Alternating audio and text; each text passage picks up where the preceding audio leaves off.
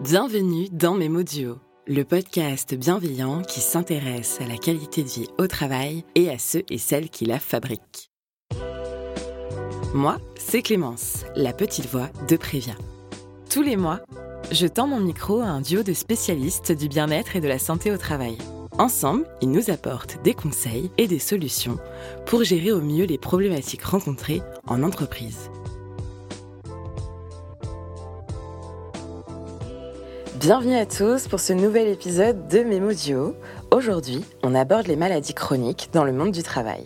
Nous allons explorer ensemble les diverses facettes de ce thème complexe et essentiel qui touche de plus en plus de personnes. Le monde du travail apporte de nombreux avantages et opportunités, mais il y a aussi engendré de nouveaux défis, dont certains inattendus. Et parmi ces défis, les maladies chroniques émergent comme une problématique de plus en plus préoccupante. Que ce soit le stress, les troubles musculo-squelettiques, le diabète, les maladies cardiovasculaires et d'autres affections de longue durée, les maladies chroniques peuvent avoir un réel impact sur la vie des travailleurs et travailleuses et sur la performance globale des entreprises. Plongeons ensemble dans cet univers aux côtés de notre duo d'experts Prévia. Aujourd'hui, j'accueille Clémentine, notre coordinatrice RH, et Anaïs, notre médecin. Elles vont nous aider à comprendre les tenants et aboutissants des maladies chroniques liées au travail et trouver des solutions. Bonjour à vous deux, j'espère que vous allez bien en cette rentrée de septembre. Bonjour. Bonjour Clémence, bonjour Anaïs. Commençons par le commençant. Anaïs, peux-tu nous expliquer ce qu'est une maladie chronique? Oui, alors selon le Haut Conseil de la santé publique, la maladie chronique est un état pathologique de nature physique, psychique ou cognitive, de plus de trois mois, avec un retentissement sur la vie quotidienne. Les principales maladies chroniques sont les maladies cardiovasculaires, le diabète, les maladies psychiques et les cancers. Et pour mieux comprendre, est-ce que tu peux euh, illustrer cette définition avec des chiffres? Par exemple, ça concerne combien de personnes en France? On estime aujourd'hui que 24 millions de personnes sont victimes d'une maladie chronique, soit 36% de la population française. Pour les Français actifs, cela représente à peu près 20% de la population française entre 25 et 29 ans et 51% entre 60 et 64 ans. De plus, avec le vieillissement de la population, notamment grâce aux progrès thérapeutiques et les facteurs environnementaux, le nombre de malades chroniques ne cesse d'augmenter. J'imagine que c'est compliqué pour une personne d'apprendre qu'elle est touchée par une maladie chronique. D'ailleurs, tu peux nous expliquer comment se passe l'annonce? Alors l'annonce de la maladie représente un véritable choc pour la personne. C'est la fin d'un temps de vie d'où la maladie était absente, voire inimaginable. Elle entraîne toujours un bouleversement de la vie avec un retentissement sur la vie personnelle, familiale, professionnelle et sociale. L'annonce amène également à un changement d'identité. Apprendre que l'on a une maladie chronique, c'est aussi apprendre que l'on est malade. J'ajouterais aussi que l'annonce nécessite un travail de deuil de l'état antérieur, de l'état de santé antérieur il est nécessaire de faire le deuil de ce que l'on était avant de s'accepter tel que l'on est maintenant et de reconstruire le futur. Et comment se fait ce deuil? Il y a différentes façons de faire son deuil de l'état antérieur et Elisabeth Kubler-Ross, psychiatre helvético-américaine, l'a très bien illustré dans un article de 69. Tout d'abord, il y a un choc initial. Sur le coup, ça m'a fait un choc. Puis un déni. Ce n'est pas possible, ils ont dû se tromper. La révolte, pourquoi moi et pas un autre? Ce n'est pas juste. Puis la négociation, d'accord, je n'ai pas le choix, mais... Et il peut y avoir aussi une dépression. Je ne serai plus jamais comme avant. Et enfin, l'acceptation. La maladie est acceptée, ou tout du moins supportée. Bien entendu, toutes ces étapes ne sont pas obligatoires ni vécues par toutes les personnes.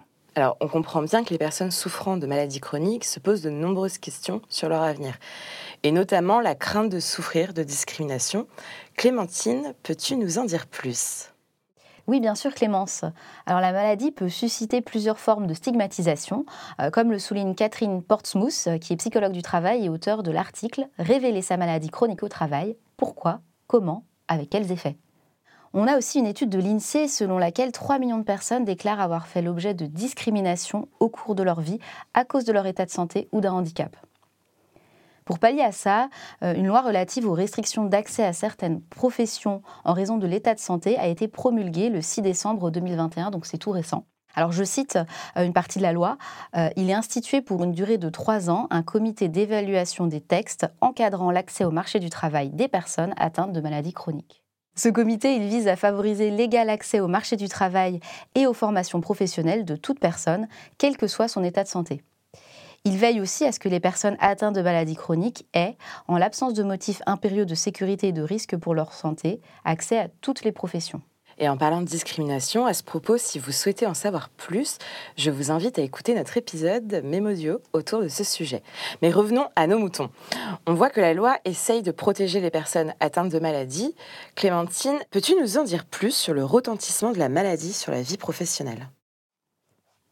Alors pour commencer, j'aimerais préciser que 50% des malades chroniques sont en âge de travailler et que certaines maladies chroniques sont diagnostiquées très jeunes, comme le diabète de type 1 ou la sclérose en plaques. Cela génère donc beaucoup de questions euh, chez les travailleurs. La maladie est encore un sujet très tabou au travail et il est normal d'avoir des craintes vis-à-vis de l'employeur. Est-ce que cela est préjudiciable à ma carrière? Vais-je subir des pressions? J'ajouterais aussi que la maladie va modifier la vie de la personne. Il va falloir composer avec. Euh, mais comme le disent très justement euh, L'Huillier, qui est professeur émérite en psychologie du travail au CNAM, et Wazer, qui est maître de conférences et chercheuse en sociologie, le travail permet de s'extraire de la maladie, d'apprendre à vivre avec elle et non pour elle. Et tu soulignes que la maladie reste quand même un sujet tabou. Dans ce cas, on en parle ou on n'en parle pas au travail? Anaïs, qu'est-ce que tu conseillerais? De prime abord, on pourrait se dire que c'est mieux de ne pas en parler. Surtout que les chiffres à ce sujet ne sont pas très positifs.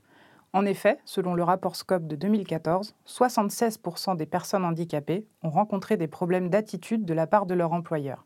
Et malgré l'obligation de recruter 6% de l'effectif auprès des travailleurs handicapés, il reste encore des employeurs qui préfèrent payer une contribution financière. Je suis d'accord avec toi, Anaïs.